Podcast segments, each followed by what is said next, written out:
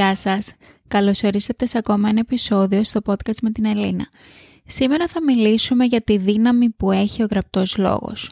Θα μιλήσουμε για το πόσο ο γραπτός λόγος μας βοηθάει να μάθουμε περισσότερο τον εαυτό μας, τους διάφορους τρόπους με τους οποίους μπορούμε να γράψουμε στο ημερολόγιό μας και επίσης θα σας διαβάσω ένα μικρό κομμάτι από το δικό μου ημερολόγιο, από ένα παλιό δικό μου ημερολόγιο, για να σας αποδείξω πόσο μπορεί να αλλάξει τη ζωή σας και πόσο μπορεί να σας βοηθήσει να καταλάβετε τον εαυτό σας και να καταφέρετε πράγματα στη ζωή σας. Πριν αναλύσουμε αυτά που μόλις ανέφερα, θέλω να σας κάνω μια ερώτηση και θέλω να πάρετε λίγο χρόνο να το σκεφτείτε και αν χρειαστεί να κάνετε μια παύση στο podcast και να, το, να πατήσετε play λίγο αργότερα. Η ερώτηση είναι η εξής.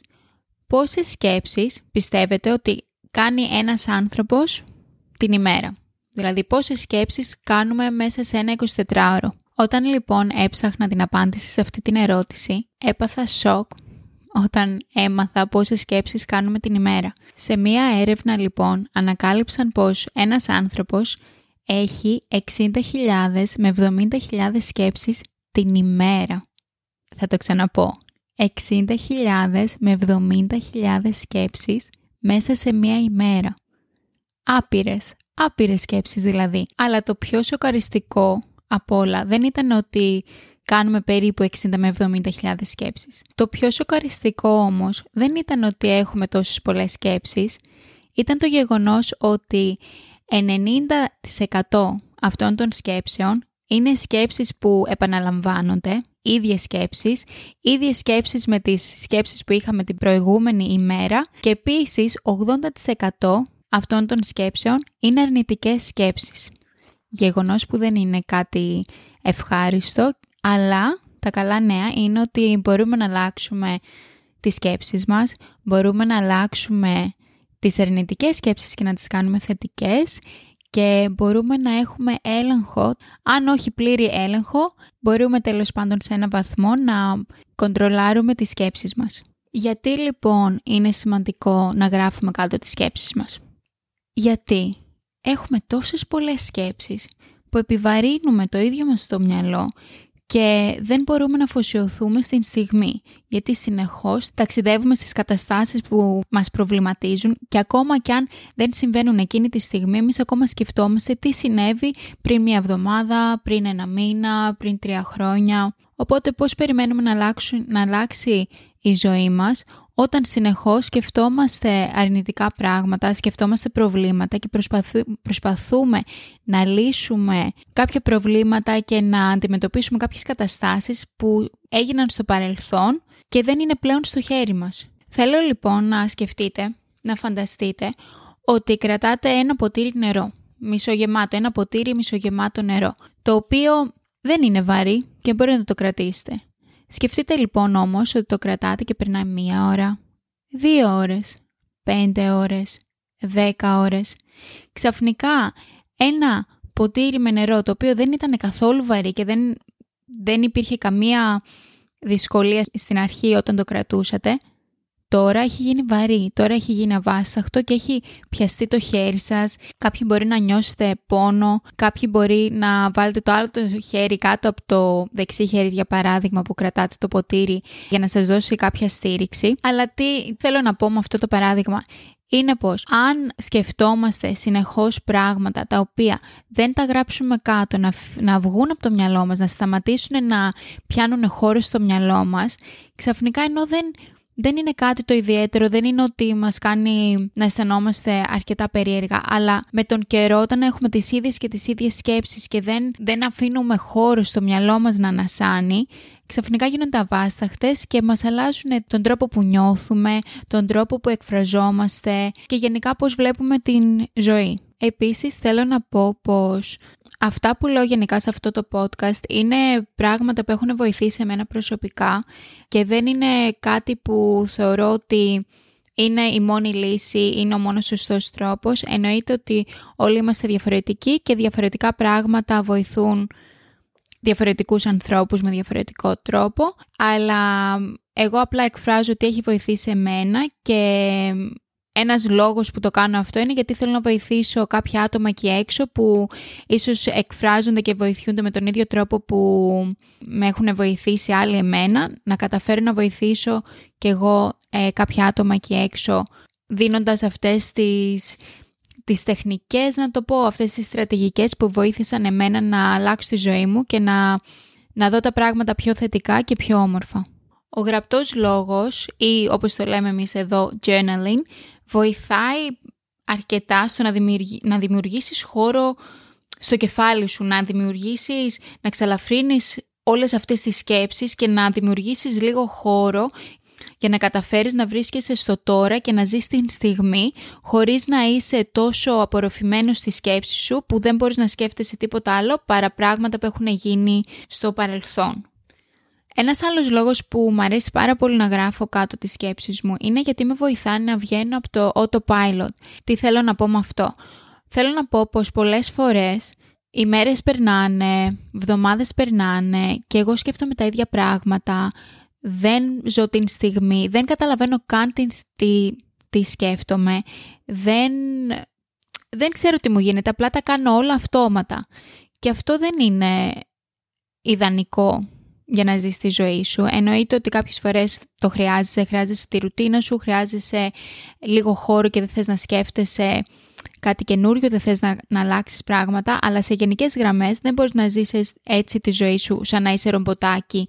Γράφοντας λοιπόν τη σκέψη σου σε ένα χαρτί, σε ένα τετράδιο, σε βοηθάει να δεις ποιες είναι αυτές οι σκέψεις. Τι είναι αυτό που σε βασανίζει, τι είναι αυτό που σε κάνει να μην μπορείς να, να ζεις το τώρα, να μην μπορείς να ευχαριστηθείς την στιγμή με τον σύντροφό σου, με το παιδί σου, με τις φίλες σου, τους φίλους σου, την οικογένειά σου, με τον εαυτό σου. Σε κάνει λοιπόν να έχεις συνείδηση του τι σκέφτεσαι. Επίσης, διαβάζοντας πίσω τη σκέψη σου, μπορείς να δεις αν οι σκέψεις σου είναι θετικές, αρνητικές και επίσης μπορείς να δεις πώς είναι η σκέψη σου σε γενικές γραμμές. Έχεις πιο πολλές αρνητικές σκέψεις, έχεις πιο πολλές θετικές σκέψεις. Γιατί αν έχεις συνείδηση των σκέψεών σου, τότε μπορείς να τις αλλάξεις. Δηλαδή, αν έχεις πάρα πολλές αρνητικές σκέψεις, μπορείς να δεις τι είναι αυτό που σε βασανίζει και σε ενοχλεί και να το αλλάξεις και να βοηθήσεις τον εαυτό σου να... να ξεφύγει από αυτή την αρνητική σκέψη και να αλλάξεις τις αρνητικές σκέψεις σε θετικές.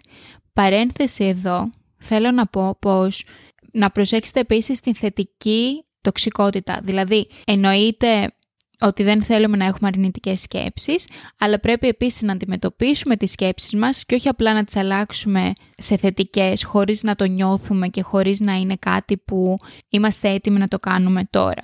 Οπότε ναι, θέλουμε θετικές σκέψεις, θέλουμε οι περισσότερες σκέψεις μας να είναι θετικές για να ευχαριστηθούμε τη ζωή, αλλά πρέπει να αντιμετωπίσουμε τις αρνητικές σκέψεις πρώτα. Αλλά αυτά είναι κάτι που θα συζητήσουμε σε ένα άλλο επεισόδιο. Κάτι άλλο που μπορείς να μάθεις μέσω του γραπτού λόγου είναι το να μάθεις τον εαυτό σου. Να μάθεις τι είναι, τι είναι, ποια είναι τα θέλω σου, τι είναι αυτό που σε ευχαριστεί, τι είναι αυτό που σε κάνει χαρούμενο ή χαρούμενη. Και επίσης τι είναι αυτό που σε ενοχλεί. Γιατί αν δεν ξέρεις ακριβώς τι είναι αυτό που εσύ θες πραγματικά στη ζωή σου, δεν μπορείς να το βάλεις ως στόχο, δεν μπορείς να αφοσιωθείς σε αυτό, οπότε δεν μπορείς να φτάσεις εκεί που θες να φτάσεις. Και αν δεν ξέρεις τι είναι αυτό που σε ενοχλεί, τι είναι αυτό που όταν το κάνει κάποιος άλλος σου δημιουργεί ένα trigger αρνητικό, κάτι που σου βγαίνει, ένας εαυτός που δεν θες να σου βγει, γιατί αν δεν ξέρεις τι είναι αυτό που σε ενοχλεί, δεν μπορείς να απομακρύνεις εσένα από αυτές τις καταστάσεις που σε ενοχλούν ή από αυτά τα άτομα που σου δημιουργούν αυτό το αρνητικό συναίσθημα. Και όλα αυτά μπορείς να το, τα καταφέρεις απλά γράφοντας κάτω τα πράγματα που νιώθεις και πράγματα και, και γενικά γράφοντας κάτω τη σκέψη σου για να καταλάβεις τι είναι αυτό που σκέφτεσαι καθημερινά χωρίς να το αντιλαμβάνεσαι. Και με τον καιρό, καθώς τα γράφεις όλα αυτά κάτω, έχεις αποδείξεις για τα πράγματα που αγαπάς, για τα πράγματα που σε κάνουν χαρούμενο ή χαρούμενη, για τα πράγματα που σε ενοχλούν, για τις καταστάσεις που σε ενοχλούν. Οπότε ξέρεις ακριβώς, μαθαίνεις παραπάνω τον εαυτό σου, καταλαβαίνεις τα θέλω σου και κάνεις τη ζωή σου πιο όμορφη. Και γιατί κάνεις τη ζωή σου πιο όμορφη? Γιατί ξέρεις ακριβώς ποιος είσαι, ποιο είναι αυτό το άτομο μέσα σου. Εγώ προσωπικά πιστεύω ότι όλοι είμαστε εδώ για κάποιον λόγο και όλοι έχουμε κάτι ιδιαίτερο μέσα μας. Όλοι έχουμε ένα πάθος να το πω, ταλέντο να το πω, έναν λόγο ύπαρξης. Δεν ξέρω πώς να το εκφράσω, αλλά ξέρω ότι όλοι μας είμαστε εδώ για να καταφέρουμε κάτι. Και στο ταξίδι αυτό που λέγεται ζωή, κάπου το χάνουμε και κάπου χανόμαστε εμείς. Γι' αυτό λοιπόν, αν εσύ εκεί έξω που μ' ακούς, νιώθεις αυτά που λέω, καταλαβαίνεις, σου δημιουργεί κάτι, τώρα που μιλάω και λέω αυτά τα πράγματα, κάτι μέσα σου σου δημιουργεί ε, και θες να αλλάξεις κάτι και θέλεις να βοηθήσεις τον εαυτό σου και θες να μάθεις τον εαυτό σου, ξεκίνα να γράφεις. Και τώρα θα μου πεις να γράψω τι? Στην αρχή είναι λίγο περίεργο. Αν δεν έχεις ε, γράψει ποτέ σε ημερολόγιο, γενικά δεν έχεις εκφράσει τα συναισθήματά σου σε μια κόλλα χαρτί, στην αρχή είναι λίγο περίεργο και δεν ξέρεις τι να γράψεις. Γι' αυτό λοιπόν θα αναφέρω κάποιους από τους τρόπους που μπορούμε να, να εκφραστούμε γραπτός και να χρησιμοποιήσουμε αυτόν τον τρόπο ως ένα εργαλείο για να μάθουμε τον εαυτό μας καλύτερα και για να καλυτερέψουμε την ζωή μας ή την ποιότητα ζωής που ζούμε τώρα.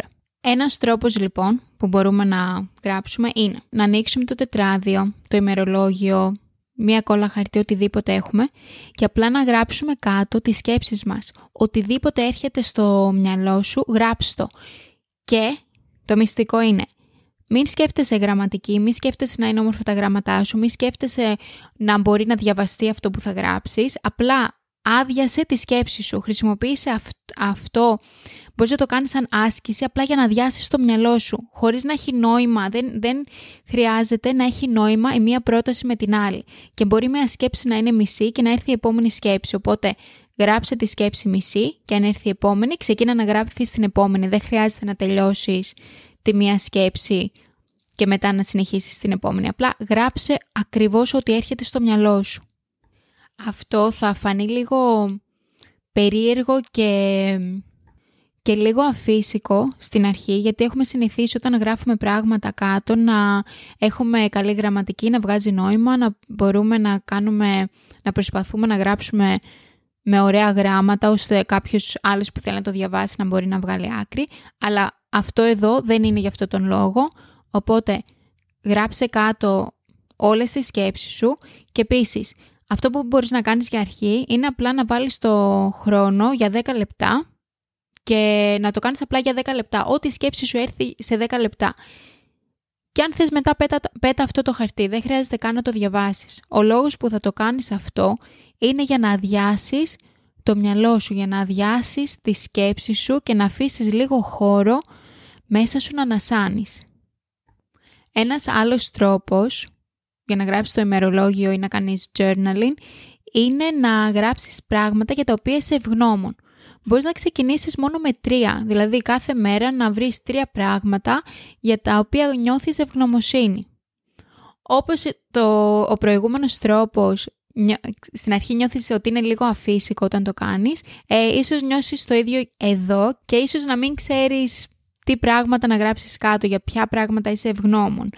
Ε, στην αρχή είναι λίγο έτσι, αλλά πραγματικά όταν ξεκινήσεις να το κάνεις αυτό και το κάνεις καθημερινά, βρίσκεις άπειρα πράγματα για τα οποία είσαι ευγνώμων. Εγώ θα σας δώσω κάποια παραδείγματα, απλά για να σας βοηθήσω και να σας δώσω κάποιες ιδέες από πού να ξεκινήσετε. Μπορείτε να ξεκινήσετε από τα βασικά. Για παράδειγμα, είμαι ευγνώμων που ξύπνησα σήμερα. Είμαι ευγνώμων για την υγεία μου. Είμαι ευγνώμων για την οικογένειά μου. Ωραία. Αυτά είναι λίγο τα βασικά που συνήθως σκεφτόμαστε. Μετά, μπορείς να πεις, είμαι ευγνώμων αν έχεις παιδί για το παιδί μου. Ε, είμαι ευγνώμων για την καρδιά μου. Είμαι ευγνώμων που ε, η καρδιά μου χτυπάει. Είμαι ευγνώμων για τα μάτια μου. Αλλά είμαι ευγνώμων που επίσης μπορώ να, να δω καθαρά. Είμαι ευγνώμων για την ακοή μου. Είμαι ευγνώμων που έχω δέκα δάχτυλα. Είμαι ευγνώμων για τις φλέβες που... στις οποίες κυλάει μέσα το αίμα μου και είμαι υγιής. Είμαι ευγνώμων που έχω δύο πόδια. Είμαι ευγνώμων που περπατάω. Είμαι ευγνώμων που έχω τα χέρια μου και μπορώ να οδηγάω.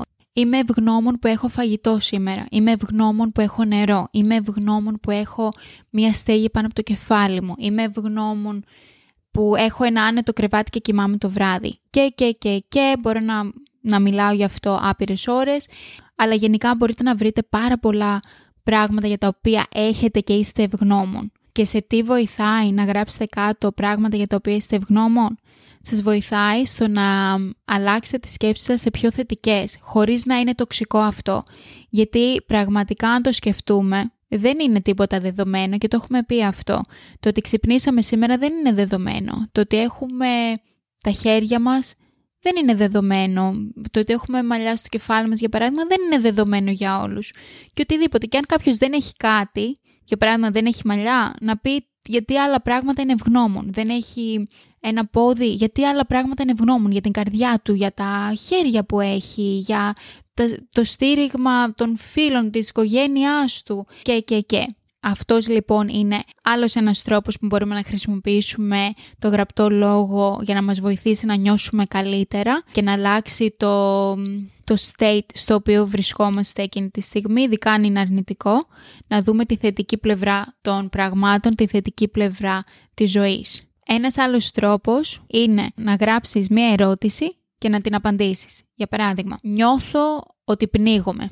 Γιατί νιώθω ότι πνίγομαι, τι έχει συμβεί που με κάνει να νιώθω έτσι? Και ξεκίνα να γράφεις τι πιστεύεις ότι είναι αυτό. Μία άλλη ερώτηση που μπορείς να κάνεις είναι γιατί δεν μπορώ να νιώσω ευτυχισμένος ή ευτυχισμένη. Γράψε κάτω τι πιστεύεις ότι είναι αυτό που σε σταματάει από το να νιώσεις ευτυχία. Άλλος τρόπος για να γράψεις κάτω πράγματα. Να γράψεις κάτω τα συναισθήματα που νιώθεις. Δηλαδή, αν νιώθεις θυμό, να πεις νιώθω θυμωμένος, θυμωμένη. Νιώθω νευριασμένος, νευριασμένη. Νιώθω χαρούμενος, νιώθω μπερδεμένος, οτιδήποτε. Και να γράψεις κάτω τι συνέβη, τι ήταν αυτό που σου δημιούργησε αυτό το συναίσθημα.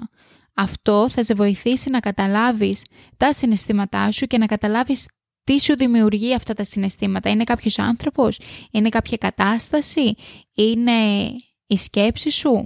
Τι είναι αυτό που, σου, που σε κάνει να νιώθεις έτσι? Όλοι αυτοί λοιπόν είναι κάποιοι τρόποι οι οποίοι βοήθησαν εμένα προσωπικά να ξεπεράσω αρκετές δυσκολίες, να δω τη ζωή με διαφορετικό μάτι και να είμαι πιο positive με τη ζωή, πιο θετική και να βλέπω τα πράγματα πιο όμορφα, χωρίς να υποκρίνομαι ότι ναι, όλα είναι όμορφα και να θάβω μέσα μου τα πραγμα... πραγματικά συναισθήματά μου. Απλά με βοήθησαν με τον καιρό να καταλάβω τα συναισθήματά μου, να καταλάβω εμένα, να καταλάβω τι είναι αυτό που μου δημιουργεί αρνητικά συναισθήματα, να το δουλέψω, να απομακρύνω τον εαυτό μου από συγκεκριμένα άτομα ή καταστάσεις που με κάνουν να νιώθω περίεργα και γενικά με βοήθησαν αυτοί οι τρόποι στο να νιώθω ευγνωμοσύνη για το όμορφο δώρο που λέγεται ζωή. Α, επίσης, ξέχασα να σας πω έναν άλλο τρόπο, είναι να γράψετε κάτω τη ζωή που ονειρεύεστε, τη ζωή που θέλετε, σαν να συμβαίνει τώρα. Αυτό το έκανα εγώ για κάποιο καιρό και πραγματικά με βοήθησε και πραγματικά όσο περίεργο και αν ακούγεται, έγραφα πράγματα που ήθελα να καταφέρω στο μέλλον και τα έγραφα σαν να γίνονται στο παρόν και αρκετά από αυτά έγιναν πραγματικότητα. Βέβαια δεν έγιναν πραγματικότητα με το να κάθομαι απλά και να τα, νο... να τα ονειρεύομαι, εννοείται έκανα κάποιες ενέργειες για να καταφέρω συγκεκριμένους στόχους, αλλά με βοήθησαν στο να βρω τι είναι αυτό που θέλω από τη ζωή και να το κυνηγήσω και κάποια στιγμή να το έχω. Γι' αυτό λοιπόν αποφάσισα να διαβάσω μια-δυο σελίδες από το δικό μου ημερολόγιο. Αυτό το ημερολόγιο είναι από το δύο χιλιάδες δεκαεπτά, το έγραψα τότε, που η ζωή μου ήταν αρκετά διαφορετική από ό,τι είναι τώρα. Αν έχετε ακούσει το δεύτερο επεισόδιο θα καταλάβετε, θα θυμηθείτε πώς ήταν η ζωή μου.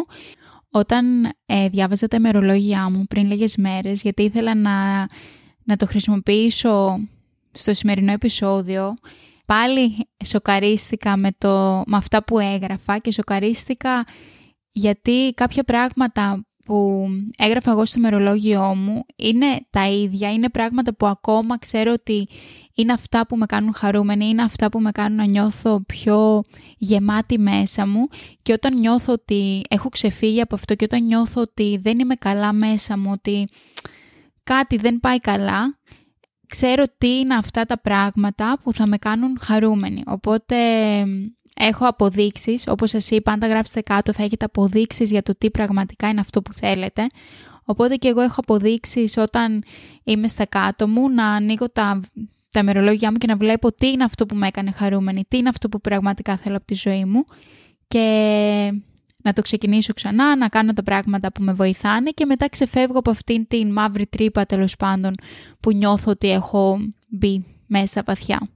Θα διαβάσω τώρα μία σελίδα και θέλω να είστε επίκης μαζί μου, γιατί για μένα αυτό τώρα που θα κάνω είναι δύσκολο, εννοείται, αλλά ο λόγος που το κάνω είναι για να βοηθήσω έστω και ένα άτομο εκεί έξω να αλλάξει τη ζωή του, αν αυτό είναι που θέλει. Αν δεν είναι ευχαριστημένη, ευχαριστημένος με τη ζωή του, να την αλλάξει, γιατί γίνεται, συμβαίνει. Ε, και ένας τρόπος να το κάνεις αυτό είναι να χρησιμοποιήσεις το γραπτό λόγο, γιατί η δύναμη του γραπτού λόγου είναι πραγματικά απερίγραπτη. Επίσης θέλω να πω ότι από τη σελίδα που διαβάζω θα την κάνω μετάφραση, γιατί τα έχω γράψει όλα στα αγγλικά. Ήταν τότε που προσπαθούσα να μάθω καλύτερα τη γλώσσα και αποφάσισα ότι όποτε γράφω θα πρέπει να είναι στα αγγλικά για να με βοηθήσει να μάθω καλύτερα αγγλικά. Και αυτά που θα διαβάσω στο ημερολόγιό μου δεν είχαν συμβεί τότε. Απλά ήταν πράγματα που ήθελα και τα έγραφα σαν να ήταν το τώρα, ενώ δεν είχε συμβεί τίποτα από όλα αυτά. Το όραμά μου. Είμαι φοιτήτρια μεταπτυχιακού. Κάνω ιδιαίτερα σε παιδιά δημοτικού και είμαι χαρούμενη με τη δουλειά μου. Έχω παιδιά που έρχονται στο σπίτι για ιδιαίτερα και σε κάποια πηγαίνω εγώ στο σπίτι τους για να κάνω ιδιαίτερα σε εκείνα. Είμαι διαφορετική δασκάλα από τις υπόλοιπες. Είμαι αυτή που τα παιδιά αγαπούν και είμαι αυτή που μπορώ να κάνω τα παιδιά να μάθουν πράγματα και να αγαπήσουν τη μάθηση. Είμαι ακόμα με τον Μουχάμετ και ταξιδεύουμε αρκετά μαζί. Αυτό λοιπόν το έγραψα εικοστή πρώτη Μαρτίου του δύο χιλιάδες δεκαεπτά, όταν δεν είχα κάνει καν ακόμα την αίτηση, την τρίτη αίτηση για το μεταπτυχιακό, όταν είχα μόνο ένα μαθητή και έκανα ιδιαίτερα, και όταν δεν είχα κάνει ούτε ένα ταξίδι με τον άντρα μου. Μία άλλη σελίδα είναι εικοστή πρώτη Πέμπτου το δύο χιλιάδες δεκαεννέα. Έγραψα κάτω πράγματα για τα οποία είμαι ευγνώμων. Είμαι ευγνώμων για την όμορφη οικογένειά μου. Είμαι ευγνώμων για τα πόδια μου. Είμαι ευγνώμων για το σώμα μου και αγαπώ το σώμα μου. Και είμαι ευγνώμων για τη σχέση μου. Γενικά αυτά είναι κάποια πράγματα που είχα γράψει και ακόμα γράφω. Η αλήθεια είναι ότι δεν γράφω καθημερινά, αλλά γράφω αρκετά συχνά. Περνάω από διάφορες περιόδους. Κάποιες φορές γράφω καθημερινά, άλλες φορές σταματάω για κανένα μήνα, μετά ξεκινάω και γράφω δύο-τρεις φορές την εβδομάδα. Αλλά γενικά ο γραπτός λόγος υπάρχει πάντα στη ζωή μου, και όταν νιώθω πνιγμένη και όταν νιώθω ότι χρειάζομαι κάτι να με κάνει να νιώσω πιο ήρεμη, πραγματικά γράφω τις σκέψεις μου κάτω σε ένα χαρτί και επί τόπου νιώθω πιο όμορφα. Και αν όχι πιο όμορφα, νιώθω πιο ήρεμα. Σίγουρα νιώθω πιο ήρεμα. Αυτά λοιπόν για σήμερα. Ελπίζω να σας άρεσε το επεισόδιο. Θα τα ξαναπούμε την επόμενη εβδομάδα. Έχω, έχω αποφασίσει να ανεβάζω ένα επεισόδιο την εβδομάδα. Επίσης, έχω δημιουργήσει μια σελίδα Instagram, στην οποία θα έχω κάτω από την περιγραφή του επεισοδίου, οπότε αν θέλετε να με ακολουθήσετε εκεί. Δεν έχω ακόμα πολλά post εκεί, αλλά θα καταφέρω και θα ανεβάσω σύντομα αρκετά. Ε, οπότε αν θέλετε να με ακολουθήσετε εκεί, ε, θα έχω το link κάτω στην περιγραφή. Και αν έχετε κάποια ερώτηση ή κάποιο σχόλιο, στείλτε μου μήνυμα, στείλτε μου ένα ντι εμ στο Instagram. Να έχετε μια όμορφη ημέρα. Γεια σας!